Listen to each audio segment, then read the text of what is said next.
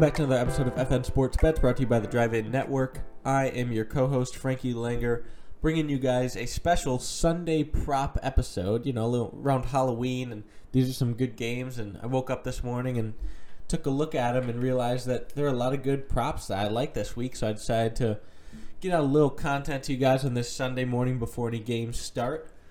First game I want to get into here is the Minnesota Green Bay game. Uh, so Aaron Jones is out this week, and Jamaal Williams is obviously going to be the feature back for the Packers. For him to score, uh, has a minus 143 odds. If you pair it with a Green Bay win, it's minus 119, and if you pair it with Green Bay covering minus six, it's plus 216. I feel pretty confident about Jamaal Williams scoring in general today, just because of the weather. Knowing that it's getting colder, at least here in Michigan, it's starting to snow.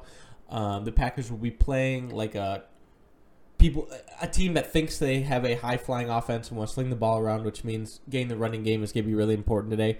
And Jamaal Williams is a solid running back, and he may not be exactly like Aaron Jones, but he is pretty shifty and he's a tough runner. And I think that getting the ground game going today in Green Bay is going to be huge, even for things like play action. And um, I feel confident that Green Bay will win today, and I think that uh, picking them to cover uh, wouldn't be the worst play because it's only minus six. It's not like it's a seven and a half point spread or an eight point spread.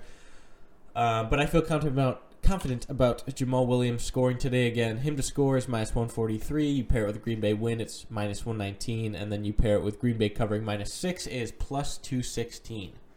So I feel pretty good about those. Uh, you know, you want to pick one? Go for it.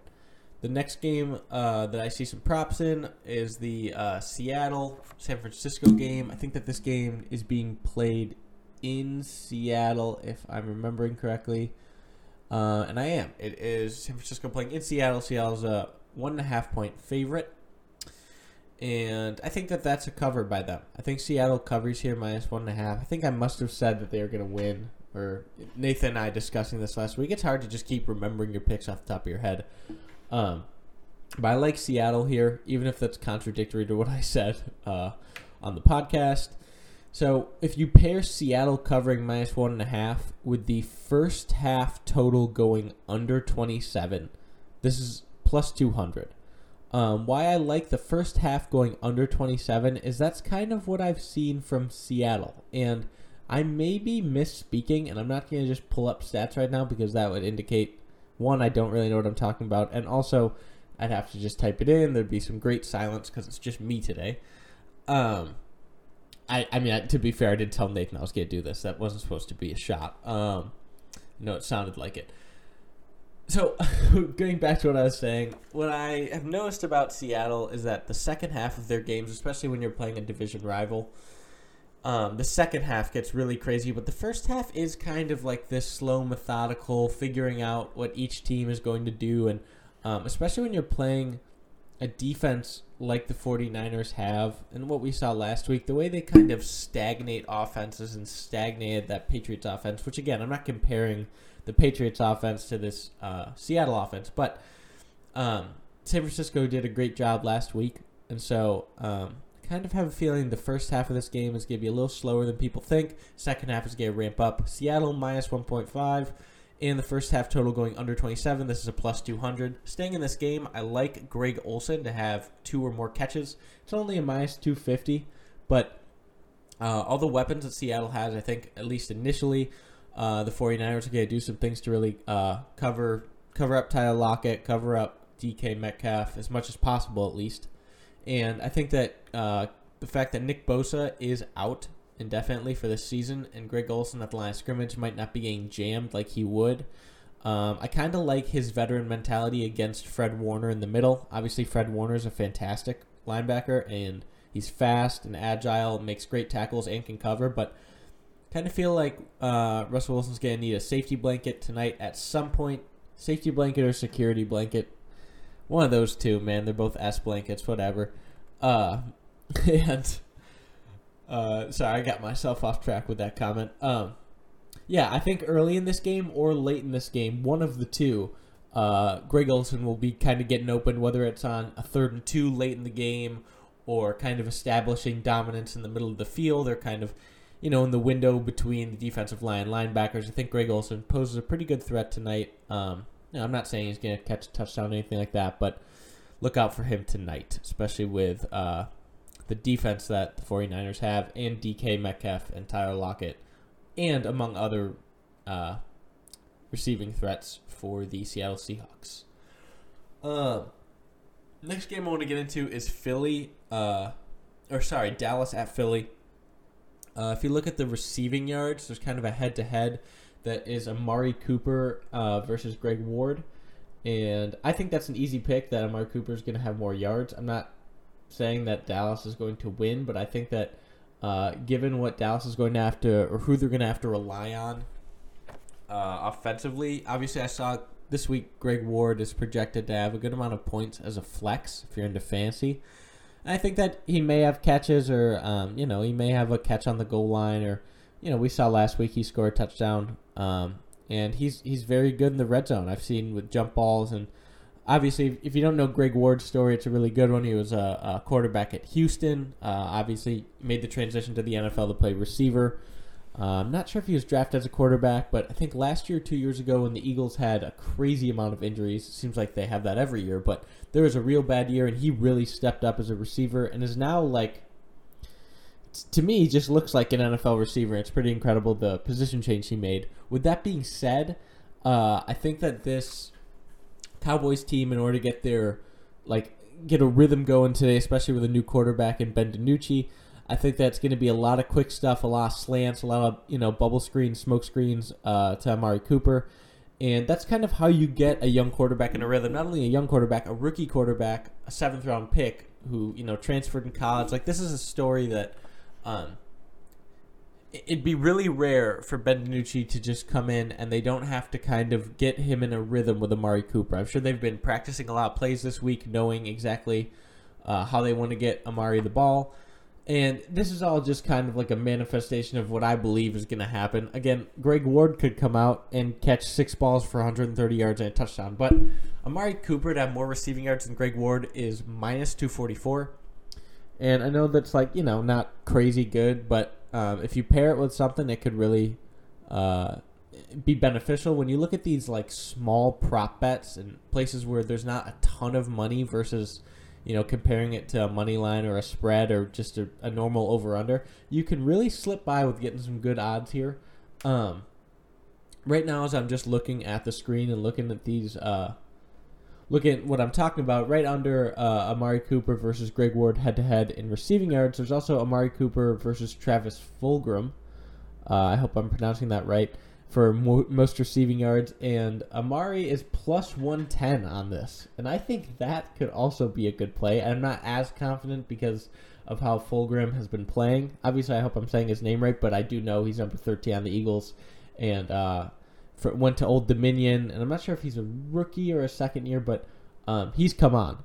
But if you have any confidence in the Cowboys tonight kind of getting started offensively, I'd take Amari Cooper to have more receiving yards than Fulgham or Ward. Obviously, I feel better about uh, Amari Cooper having more receiving yards than Greg Ward here.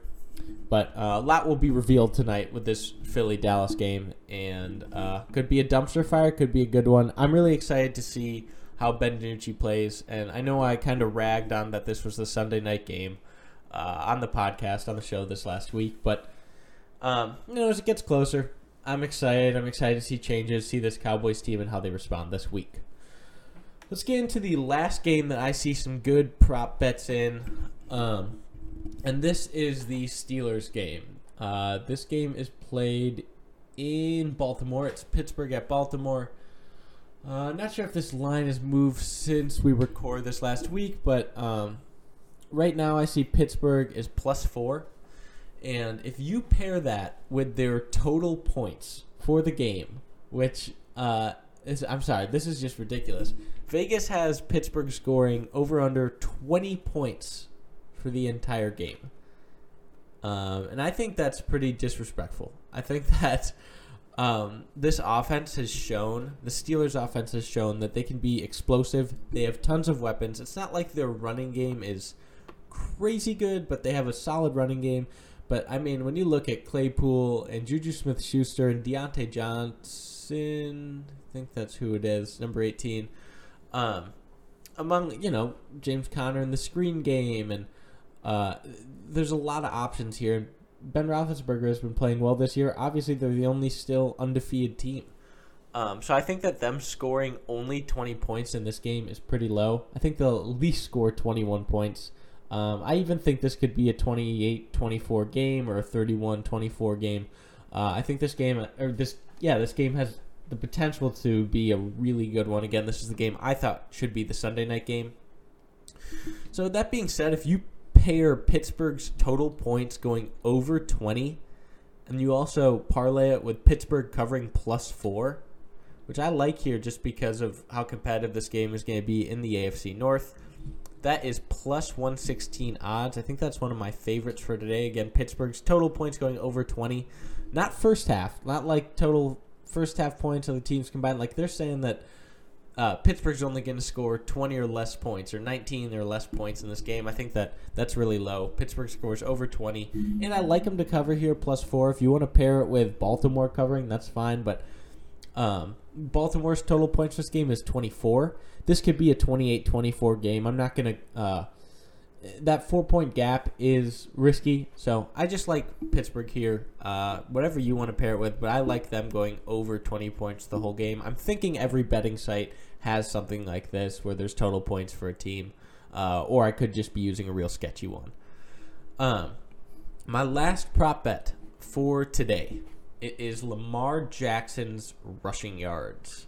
Uh, the, his over under for this game is 53 if you look at uh, these first six weeks of the 2020 season, uh, week one he had 45 against Cleveland, 16 the next week. Nope, sorry, 16 carries, 54 yards against Houston the next, 83 against Kansas City in their loss, uh, 53 at Washington, three at Cincinnati or against Cincinnati, should I say, and then 108 last week. And so you know, if you look at the statistics here and you look at four out of his six games, Lamar Jackson says this year so far, he has went over 43, sorry, 53 rushing yards. Geez, got a lot of numbers on the mind. Um, let me reiterate. Four out of his six games, Lamar Jackson's this year, he's went over 53 rushing yards. I don't think he goes over 53 this week. Uh, this Steelers defense looks incredible. They look like they're the number one defense in this league right now. Uh, they hit the quarterback. They rush the quarterback. They stop the run. They stop. They stop the pass, whether it's at the line of scrimmage or just covering people up on the back end. They hit hard. They look just like a 2007 uh, Steelers defense. They even kind of remind me of like the Legion of Boom in some ways, especially with the Minkah Fitzpatrick trade that happened last year. That changed everything for the Steelers in my eyes.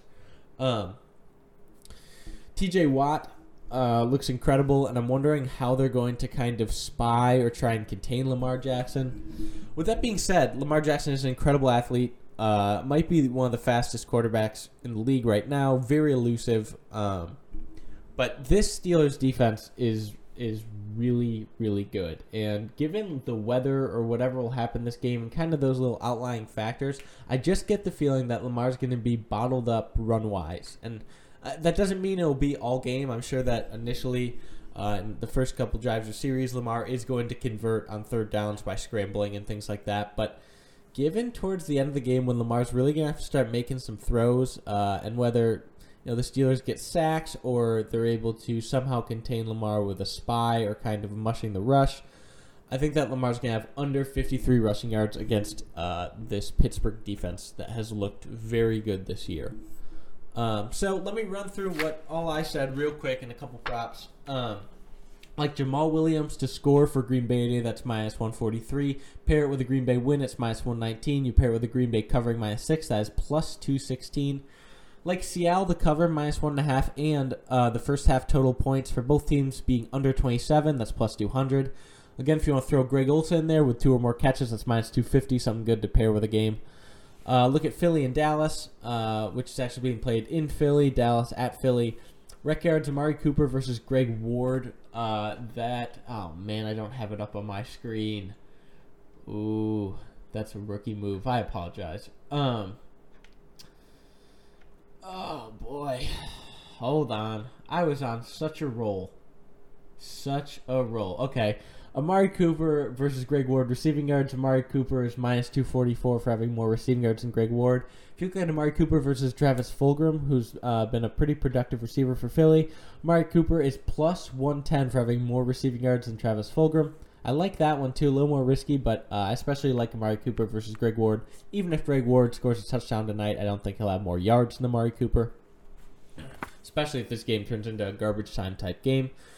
Um, and then last game, uh, Pittsburgh in Baltimore.